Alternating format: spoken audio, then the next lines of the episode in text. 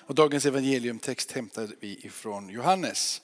Och Jesus sa det, känn ingen oro, tro på Gud och tro på mig. I min faders hus finns många rum. Skulle gärna säga att jag går bort för att bereda plats för er.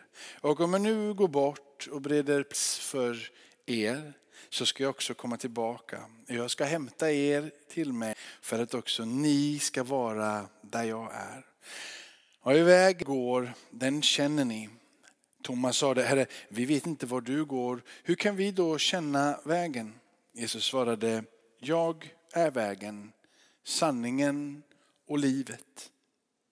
Ingen kommer till Fadern utom genom mig. Om ni har lärt känna mig ska ni också lära känna min fader. Ni känner honom redan nu och ni har sett honom. Filippus svarade, Herre visa oss Fadern. Det är nog för oss. Jesus svarade, så länge jag har varit tillsammans med er och ändå så känner du mig inte Filippos. Den som har sett mig har sett Fadern. Hur kan du säga visa oss Fadern? Tror du inte att jag är i Fadern, att Fadern är i mig? Det ord jag säger till er, den talar jag inte av mig själv. Fadern är i mig och utför sina gärningar. Tro mig när jag säger att jag är i Fadern och att Fadern är i mig. Eller tro åtminstone för gärningarnas skull. Sannerligen, jag säger er, den som tror på mig, han skall utföra gärningar som jag gör och ännu större. Ty jag går till Fadern och vad ni än ber om i mitt namn skall jag göra så att Fadern blir förhärligad genom Sonen. Om ni ber om något i mitt namn ska jag göra det. Så lyder det heliga evangeliet. Lovad vare du Kristus. Amen, amen, amen. Så här är det. Att eh, jag fastnade, jag fastnade i andra Korinthierbrevet. Ehm, det här med Alltså rubriken till de orden som, som, som, som du läste och sammanhanget som, som, som det är skrivet. På något sätt så, så, så försöker Paulus församlingen i Korint att sätta ett högre perspektiv. Att inte fastna i det perspektivet som är runt jag, mig och mitt, utan sätta ett högre perspektiv. Och det här perspektivet det behöver vi också komma tillbaka till. Jag vet inte hur jag ska liksom fånga upp det här. Jag tänkte att jag, jag liksom, behöver inte undervisa, att jag skulle vilja predika idag, men hur jag fångar upp den här äh, känslan. Äh, äh, när hopp, hopplöshet, liksom. när, när livet blir hopplöst så är det ju liksom hur hämtar man tillbaka sig till platsen utav, utav hopp? Hur kommer man tillbaka när, när saker och ting är svarta? Liksom. Hur får man då liv på tillvaron? Men, men, men det, det är så här, om du får, får, bara fundera, jag ska försöka inte säga för många saker som man måste fundera på, men om du tänker så här, om du inte tror på framtiden, om du släpper framtiden, du har ingen tro på imorgon överhuvudtaget, så blir tillvaron idag ganska dyster. Det finns ingen framtid imorgon. Vi, vi behöver inte göra någonting. Vi behöver inte, liksom, det finns ingen anledning att renovera huset. Det finns ingen morgondag ändå. Liksom. Det finns ingen anledning att göra någonting för imorgon, för imorgon finns inte. Men om det är så att imorgon existerar, det finns en framtid, så blir det dynamit idag. Det blir sprängkraft idag. Så om vi står här inne och vi tänker det kommer en grym framtid för Linnéakyrkan eller det kommer finnas en fantastisk framtid för Göteborg så är det ju inte så att då väntar vi tills imorgon och gör någonting. Utan då blir ju reaktionen på att då har vi ju kraft idag. För vi bygger för någonting som kommer imorgon. Men om det är så att man inte har den här tanken och idén och framtidstron där, så blir du passiv idag. Ingenting händer. Och det där är samma fenomen när du tappar hoppet. Så blir du liksom orkeslös. När du står här och du inte längre kämpar för det som är imorgon. Och det är det Paulus säger, kom igen, ni, ni, ni stannar av här. Men sätt blicken där. Och så vet han att när du har blicken där så kommer motorn att komma igång på din insida. Och det som är det förnuliga med Gud, det är att Gud kan få dig att förnimma det som är imorgon. Och att du kan få kraften här, trots att du inte har sett det. Du behöver alltså inte bara ha föraningar i det mänskliga. Du kan få ha en andens förmaning, uppenbarelse, idé om det. Men om vi går tillbaka, det är min liksom poäng i det här. Men om vi, om vi slår tillbaka lite. Så hur i hela världen får man upp det här hoppet när allting är hopplöst? Sjukdomen är där, smärtan är där, lidandet är där. Och det som eh, var så, skulle vara så enkelt att leva, det är inte lika enkelt. Men det är just till de och situationerna som Paulus skriver det här. Han skriver inte till dem, ni har det fantastiskt bra så tänk på att ni behöver lite tro och lite hopp och lite liksom, framtidsförutsättningar. Utan det är just till dem som inte har det som han riktar sig till.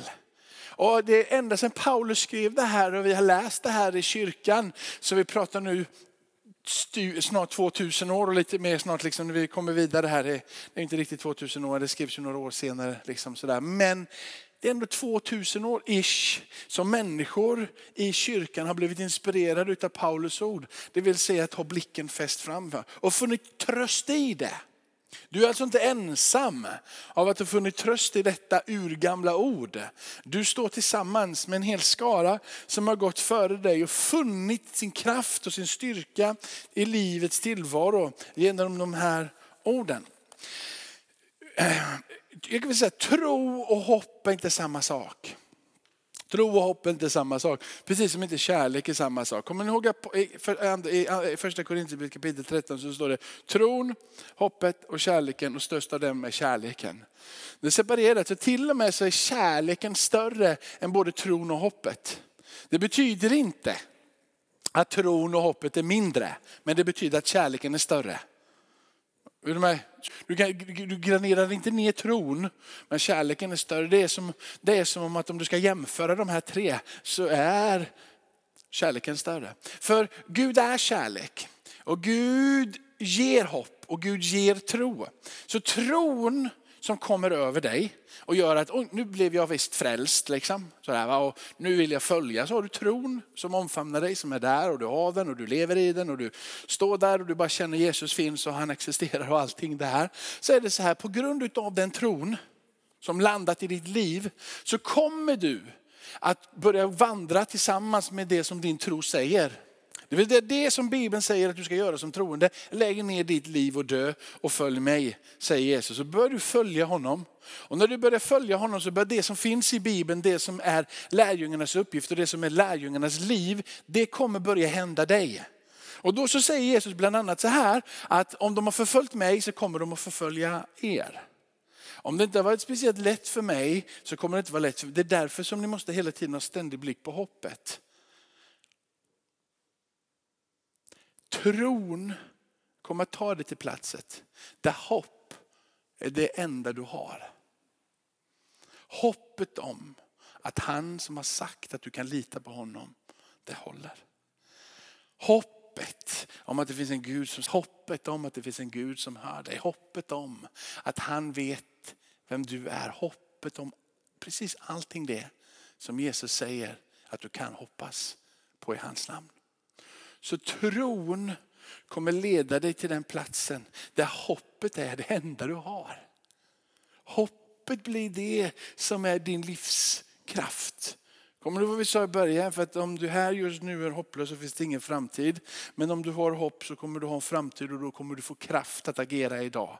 Det är bara hopplösheten som gör att du dräneras på kraft. När växer hopplöshet då? När får hopplösheten liv? Den får inte liv och kraft i annat än i personen. Det finns inga hopplösa situationer. Det finns ingenting som händer på ytan, du styr inte av det. För det kan ske vad som helst. Omständigheterna är inte dina att ha. De bara sker runt omkring dig. Likaväl säger Bibeln också att det inte finns några hopplösa personer, även om du och jag tror att det finns hopplösa personer. Men hopplösheten, den växer på insidan av dig och mig när vi låter det hända. Vi låter det här, vi, vi, vi slutar tro på att det är möjligt. Tro på att Gud kan komma in. Vi slutar hoppas på att det han säger är sant. Och så låter vi den situation vi har bli hopplös. Och när vi tror att det är hopp så är det du som har gett en katalysator till hopplösheten på din insida som kommer. Och ju mer av den hopplösheten som växer, ju svartare och svartare blir det. Du och jag vi måste lära oss att hålla fast vid detta lilla, lilla hopp. Hur fångar du det? Hur fångar du det? Om Kristus är ditt hopp så får du alltid hjälp. Men det finns också en mänsklig dimension av det där med hopp. För hoppet är någonting som gör att du blir levande. Och känner du att du känner dig hopplös idag, be till Gud att detta lilla hopp ska få tändas på din insida. För detta lilla hopp på din insida är det som är det avgörande för den kraft som du har idag. För att verkställa det som kommer ske längre fram. De gör ett experiment på råttor, sen de gör med alla andra saker. Eller på, celler. de provar med råttorna först och sen på, på, på någon hund och sen på oss. Och så får vi se om det funkar. Men dessa råttor, de hade två stycken, två stycken grupper av råttor och så la de råttorna ner i en stor bassäng. Första gruppen av råttor la de ner och de skulle få simma i den här bassängen så länge de kunde och hittade alla väggar och gick inte att komma någonstans. Och det var neråt och det var uppåt men det kom ingenstans. Och de simmade lite drygt en timme, sen så dog alla råttorna. Tog de nästa grupp utav, utav råttor och så lät de dem simma ett litet tag. Och sen så tog de upp, ställde dem på land, inte för att vila, men för att visa dem att land finns. De tog upp råttorna igen, la ner dem i den stora, i det stora budet och så gjorde de så här regelbundet med de här råttorna. Och de simmade över 24 timmar innan de dog och tappade hoppet. Men hoppet är någonting starkt. De trodde att det kommer snart så de vågade simma lite till. De tänkte att det är någon som kommer och plockar upp oss snart. Så jag vågar simma lite till. Det är någon som kommer snart och rädda mig. Så jag vågar simma lite till. Det finns någon som kommer att ta mig snart så jag vågar simma lite till. Och så fanns det det lilla, lilla hoppet som gjorde skillnaden på att simma en timme eller över 24, 24 timmar. Det finns någon som kan komma in. Någon som kan gripa in. Någon som kan få tag på dig. Och det finns en anledning till att du är kyrkan idag. Vare sig du tycker att du är frälst kristen och att du är stark eller svag med Gud. Det finns en anledning att du tror att det finns någonting. Du har alltså hoppet på insidan i liv. Att det om möjligen, kanske, utifall allt möjligen skulle finnas någonting. Och en del andra sitter här och säger att det där hoppet jag har, det är stort va. Han kan komma här och nu in i min situation. Det där hoppet, håll fast vid det. För det där hoppet är en livskraft för dig här och nu. Inte bara för den evighet som kommer, men här och nu så blir det en dynamit. Från är en framtid tillsammans med Gud och dig. Håll fast vid det lilla, lilla hoppet. Det är kanske inte mycket hopp du har, men det lilla, lilla hoppet som du har. När alla andra säger att hoppet är ute, håll fast vid det där lilla, lilla hoppet. För det är det som är det avgörande. Och när det hoppet heter Kristus så finns det någonting mer än bara ditt eget hopp. Det finns hoppet utanför dig själv. Han får vara ditt hopp. En annan berättelse för att hålla fast vid det här med hoppet. Det var så här att det var en liten pojk som var riktigt sjuk. Han var nio år gammal och var på ett sjukhus. Han hade inte varit i skolan på ett, på ett litet tag och lärarna som han hade började bli orolig att han kommer komma för långt efter. Så de ringde in en lärare som skulle åka till sjukhuset och besöka honom och lära honom om substantiv och verb eller vad det nu än var. Jag tror det var något till svenska. Så, och, och, men de talade inte om för sjuksköterskan som skulle till sjukhuset vilken typ av sjukdom som han hade eller vad skadad han var. Utan bara gett ett namn eh, på honom, ett rumsnummer och sen har han talat om vad han skulle, vad han skulle eh, liksom lära sig idag. Så läraren kommer till sjukhuset och stiger in på det här sjukhuset och på, på det här så träffar hon sjuksköterskan och, och sjuksköterskan visar och när, han kom, när hon kommer in i rummet så blir den här läraren helt bestört. Och så inser ju att det här är ju det är inte ett kolli liksom, men det är riktigt illa. Liksom. Skadade genom en olycka och det är inte mycket som man ser finns kvar i de där, de där ögonen. Och hon säger, ja jag är hitskickad för att lära dig om substantiv och verb. Ehm, och eh, hon vet inte vad hon ska säga. Han är så sjuk, han är så dålig. Så hon, hon, hon, hon får liksom inte ur sig så mycket mer än substantiv och verb. Och går därifrån och känner sig totalt misslyckad.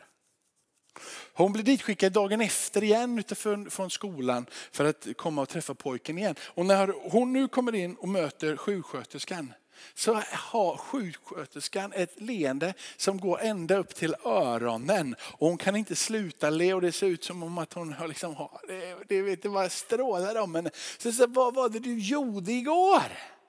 Och helt plötsligt, trots att hon ler och trots att hon är liksom euforisk nästan utav det här, så tänker läraren, vad gjorde jag för något fel? Och ber om förlåt. Jag vet jag gick härifrån, jag kände mig så dum. Jag vet, nej, nej, nej, nej, nej, nej, nej, säger skyddskör. Nej, nej, nej, nej, det har vänt för pojken. Det är en annan person idag.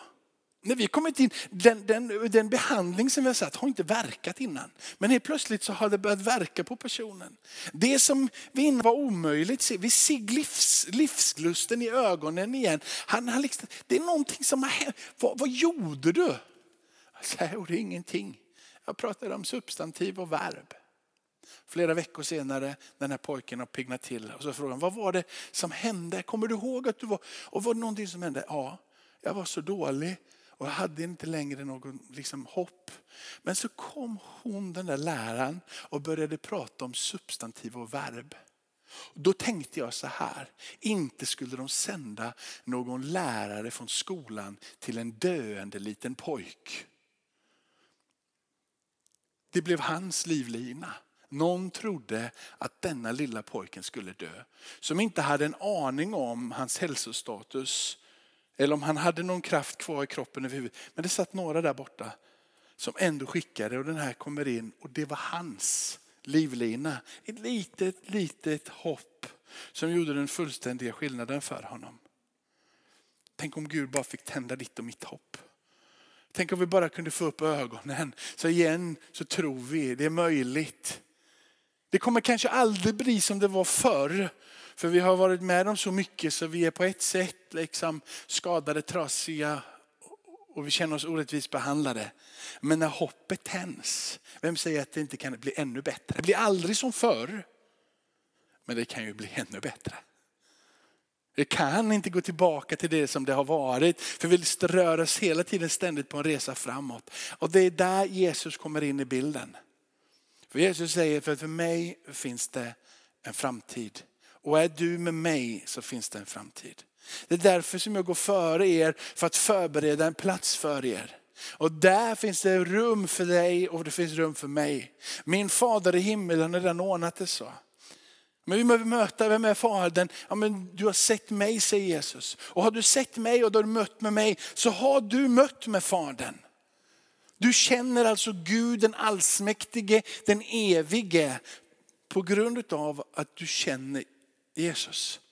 Jesus kom ner hit till jorden, blev en av oss, stod här med dig. Han grät, han har gått igenom samma omständigheter som dig. Han har levt samma liv som du lever. Han har varit begränsad, precis så som du och jag är begränsade. Han har känt att det inte finns någon möjlighet, så som du och jag ibland har känt att det inte finns någon möjlighet. Han har till och med ropat den bönen som du har ropat om det är möjligt. Låt den här kalken gå förbi mig. Om det är möjligt, låt mig få slippa det här.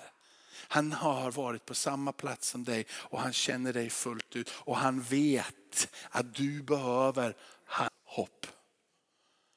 Han vet, du behöver det så väl. Så han lovar dig och mig att hoppet, det är i honom.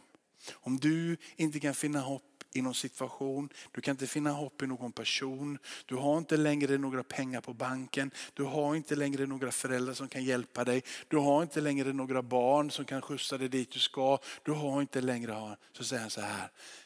Låt hoppet vara i mig. Sätt din tillit till mig. Låt mig få vara ditt hopp. Låt mig få vara din livlina. Du har ingenting, men du kan få ha mig. Du har fått kolla lite på anteckningen också.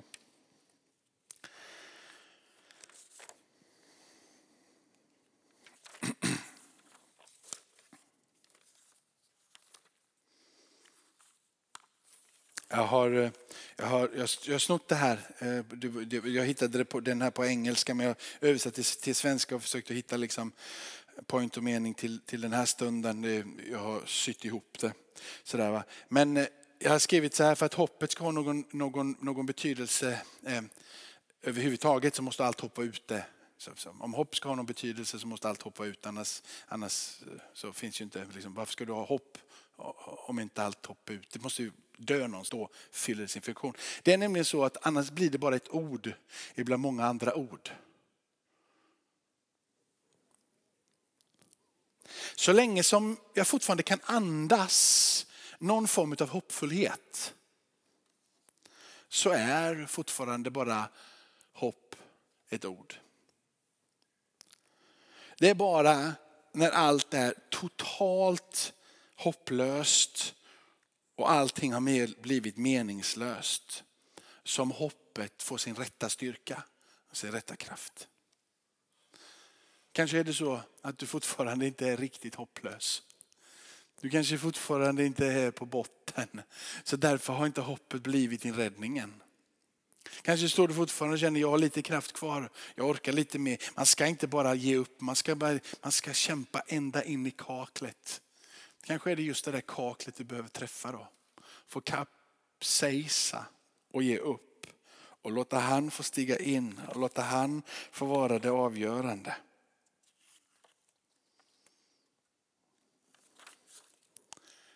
Amen.